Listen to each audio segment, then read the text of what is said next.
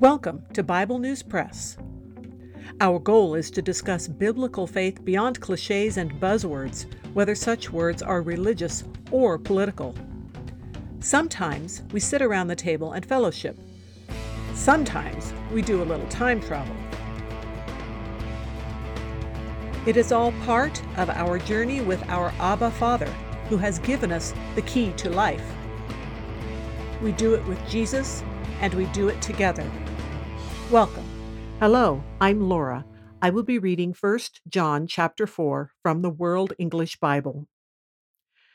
Beloved, don't believe every spirit, but test the spirits whether they are of God, because many false prophets have gone out into the world. By this you know the Spirit of God. Every spirit who confesses that Jesus Christ has come in the flesh is of God, and every spirit who doesn't confess that Jesus Christ has come in the flesh is not of God. And this is the spirit of the Antichrist, of whom you have heard that it comes. Now it is in the world already.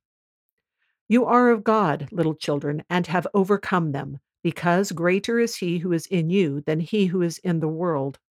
They are of the world Therefore, they speak of the world, and the world hears them. We are of God.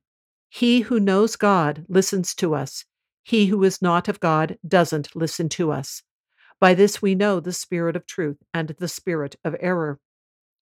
Beloved, let's love one another, for love is of God, and everyone who loves has been born of God and knows God. He who doesn't love doesn't know God, for God is love. By this, God's love was revealed in us, that God has sent his one and only Son into the world that we might live through him. In this is love, not that we loved God, but that he loved us and sent his Son as the atoning sacrifice for our sins. Beloved, if God loved us in this way, we also ought to love one another. No one has seen God at any time. If we love one another, God remains in us, and his love has been perfected in us. By this we know that we remain in him, and he in us, because he has given us of his Spirit.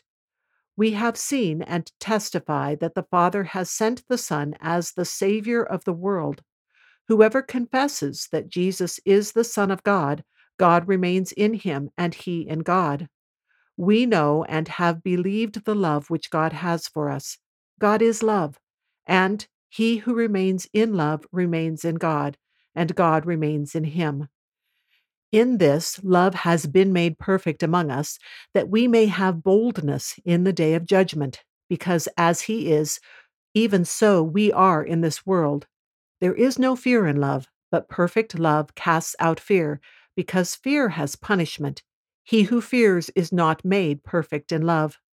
We love him because he first loved us. If a man says, I love God, and hates his brother, he is a liar. For he who doesn't love his brother, whom he has seen, how can he love God, whom he has not seen? This commandment we have from him, that he who loves God should also love his brother. That is the end of chapter 4. Chapter 3 of 1 John was divided right after John refers to the Spirit that God gave us, from which point John goes on to warn here in chapter 4 that there are other spirits that are not of God. False prophets heed these spirits, these spirits of the Antichrist, but they are simply identified by their claim, claims about Jesus Christ. This believing Jesus Christ came in the flesh includes the idea that he is God's one and only Son. Otherwise, coming in the flesh has no particular meaning. And you can see that again in verses 9 and 10 and other places where it's clarified who Jesus Christ is. He came in flesh from the Father. But we don't need to be afraid of these spirits because God is greater. He's greater such that we have already overcome them since we are of God. This is not a close battle between Jesus Christ and the Antichrist. God is greater, such that the outcome is already decided. The person who listens to the truth about Jesus Christ knows God. Very simple. Those who chose, who choose the ways of the world, the ways of the Antichrist, won't listen. One way is truth, the other is error. There's no room for someone's truth. It's just the truth or error. This is all bound up in love. God is both love and the only place to find truth. They go together. He loves us to the degree that he sent his son, who is clearly both with God and is God. See the Gospel of John 1 1. And he gives us a chance to live. Then, for the third time, John in this letter stresses that because of God's self sacrificing love for us, we should love one another. And he will say this again in verses 20 and 21. Verse 12 says, No one has seen God, but since we know Jesus Christ was seen in the flesh, we know that John is not referring to that, but to God in his full glory, which we probably couldn't handle yet, not until we are changed. See both 1 John 3 2 and 1 Corinthians 15 52. The main point is that we have fellow believers also with his spirit who are with us, and that we should recognize and love as walking temples of God. If we can't love such people right in front of us, we aren't really loving God.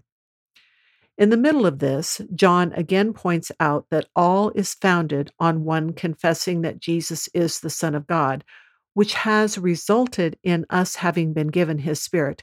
And then he contrasts fear and love. Because of God's love, we should have no fear of judgment for those who confess Jesus Christ, per verse 15. If we have fear, we have not comprehended the love of God. And again, this love will compel us to love our brother. Now, for that, I refer you to 1 Corinthians 13. And I know for myself, if it wasn't for the grace of God giving me the strength and insight to follow these guidelines for love, I would be a complete failure. And as it is, I thank him for his patience, as it even talks about in 1 Corinthians 13, because in his love he is patient with us as we grow in his spirit, and he changes us into the image of his son. That's all for today. Thanks for listening. That is the Bible News Press segment for today, but not the end of our journey.